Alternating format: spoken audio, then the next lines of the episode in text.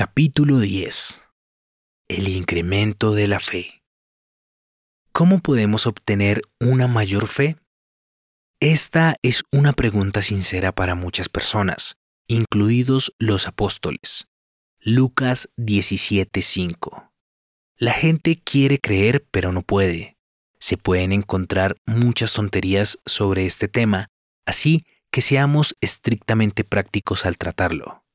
El sentido común es necesario en la religión tanto como en cualquier otra parte, así que empecemos con la pregunta, ¿qué debo hacer para creer? Uno al que le preguntaron cuál era la mejor manera de hacer un determinado acto sencillo, respondió que la mejor manera era hacerlo de una vez. Perdemos tiempo en discutir métodos cuando la acción es sencilla. El camino más corto para creer es creer. Si el Espíritu Santo te ha hecho estar abierto, creerás tan pronto como la verdad se ponga delante de ti. Lo creerás porque es verdad. El mandato del Evangelio es claro. Cree en el Señor Jesús y serás salvo. Hechos 16:31. Es inútil evitar esto con preguntas y objeciones porque la orden es clara. Por lo tanto, hay que obedecerla. Si tienes una dificultad, quédate quieto y llévala ante Dios en oración. Salmo 46:10. Dile al Gran Padre exactamente lo que te desconcierta y ruégale por su Espíritu Santo que lo resuelva. Si no puedo creer en una afirmación de un libro, no tengo inconveniente en ponerme en contacto con el autor y preguntarle qué quiere decir con ello. Si es un hombre sincero, su explicación me satisfará. Cuanto más satisfará la explicación divina de los puntos difíciles de las escrituras al corazón del verdadero buscador? El Señor está dispuesto a darse a conocer. Acude a Él y comprueba si no es así. Vete inmediatamente a tu armario de oración y clama. Oh Espíritu Santo, guíame a la verdad. Lo que no sé, enséñamelo tú. Además, si la fe parece difícil, es posible que Dios, el Espíritu Santo, te permita creer si escuchas con frecuencia y seriedad lo que se te ordena creer. Creemos muchas cosas porque las hemos escuchado con frecuencia. ¿No te parece que es así en la vida cotidiana? Si oyes algo 50 veces al día, ¿no llegas a creerlo? Algunas personas han llegado a creer afirmaciones muy inverosímiles de esta manera. Por lo tanto, no me extraña que el buen espíritu bendiga a menudo este método de oír frecuentemente la verdad y lo utilice para obrar la fe respecto a lo que hay que creer. Está escrito que la fe viene del oír. Romanos 10:17. Por lo tanto, oye con frecuencia. Si escucho sinceramente y atentamente el Evangelio, uno de estos días me encontraré creyendo lo que oigo, por la bendita operación del Espíritu de Dios en mi mente. Solo asegúrate de oír el Evangelio y no distraigas tu mente ni con oír ni con leer cosas diseñadas para hacerte tambalear o tropezar. A continuación, también te recomiendo que consideres el testimonio de otros. Los samaritanos creyeron por lo que la mujer del pozo les contó sobre Jesús. Muchas de nuestras creencias surgen del testimonio de otros. Yo creo que el país de Japón existe, aunque nunca lo haya visto. Creo porque otros han estado allí. Creo que moriré, aunque nunca he muerto, porque muchas personas que conocí lo han hecho. Por lo tanto, tengo la convicción de que yo también moriré. El testimonio de muchos me convence de ello. Del mismo modo, escucha a aquellos que te cuentan cómo fueron salvados cómo fueron perdonados, cómo cambió su carácter. Si investigas el asunto, encontrarás que alguien como tú ha sido salvado. Si has vivido como un ladrón, encontrarás a un ladrón que se alegró de lavar su pecado en la fuente de la sangre de Cristo. Si has vivido una vida inmoral, encontrarás que hombres y mujeres que han caído de esa manera ahora son limpiados y cambiados.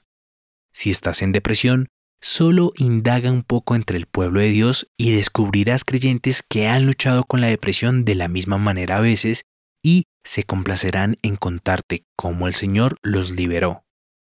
Al escuchar un relato tras otro de quienes han probado la palabra de Dios y la han comprobado, el Espíritu Divino te llevará a creer. ¿Has oído hablar del africano al que el misionero le dijo que el agua a veces se vuelve tan dura que un hombre puede caminar sobre ella? El africano declaró que creía en muchas cosas que le dijo el misionero, pero que nunca creería eso.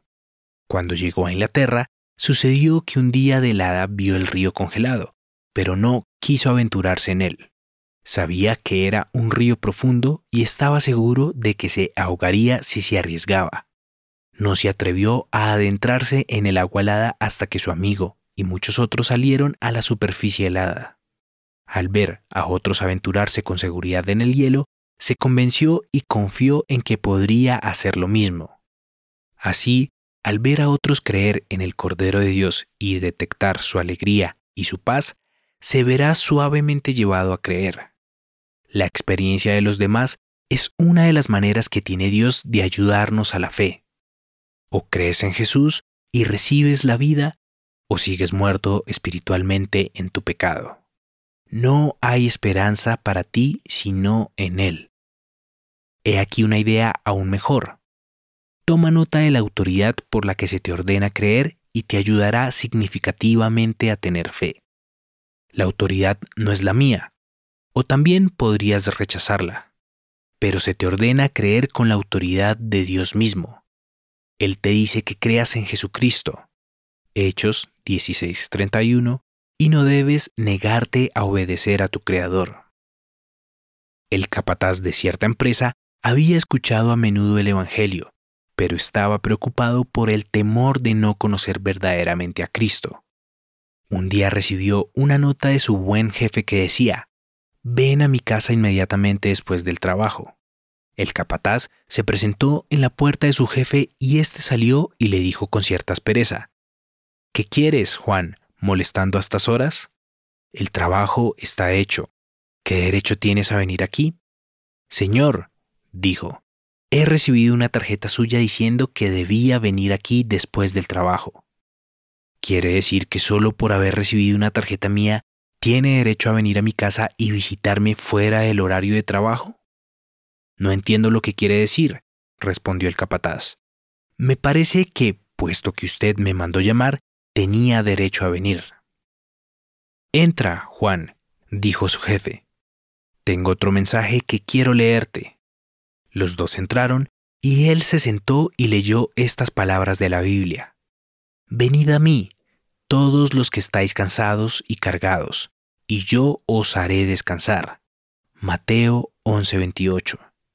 Su jefe le miró y le dijo, ¿Crees que después de semejante mensaje de Cristo puedes equivocarte al venir a Él? El pobre capataz lo vio al instante y creyó en el Señor Jesús para la vida eterna, porque finalmente comprendió que tenía una buena razón y autoridad para creer y tú también. Tienes buena autoridad para venir a Cristo porque el mismo Señor te dice que confíes en Él.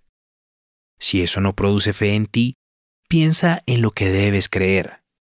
Que el Señor Jesucristo sufrió en lugar de los pecadores y es capaz de salvar a todos los que confían en Él. Este es el hecho más bendito que se le ha dicho a la gente que crea. Es la verdad más agradable, más reconfortante y más divina que jamás se haya presentado ante las mentes mortales.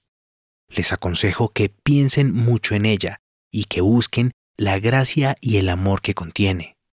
Estudien los cuatro evangelios, estudien las epístolas de Pablo y vean si el mensaje no es tan creíble que se ven obligados a creerlo.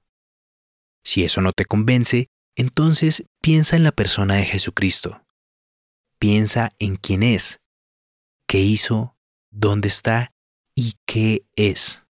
¿Cómo puedes dudar de él? Es una falta de corazón desconfiar del siempre verás Jesús.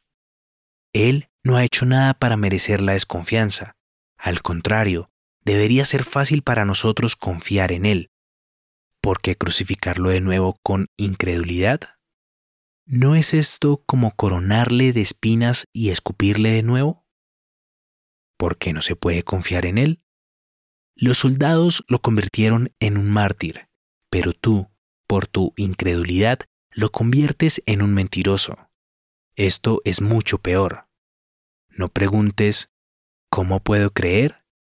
Más bien pregunta, ¿cómo puedo no creer? Si ninguna de estas cosas te lleva a la verdad, entonces algo está totalmente mal. Mi último consejo es que te sometas a Dios. Eres un rebelde, un rebelde orgulloso, y por eso no crees en tu Dios. El prejuicio o el orgullo están en el fondo de tu incredulidad. Que el Espíritu de Dios te quite tu oposición hacia Él y te haga rendirte a Él. Abandona tu rebeldía, baja tus defensas, cede tu voluntad y ríndete a tu Rey. Cuando un alma levanta las manos sin esperanza y clama, Señor, me rindo, en poco tiempo la fe se vuelve fácil.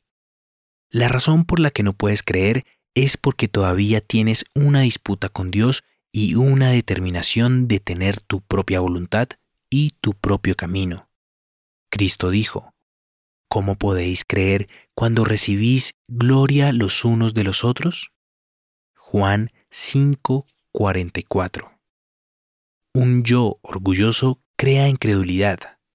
Sométanse, sométanse a su Dios y creerán placenteramente en su Salvador. Ruego que el Espíritu Santo trabaje ahora de forma secreta pero eficaz dentro de ti y en este mismo momento te lleve a creer en el Señor Jesús. Amén.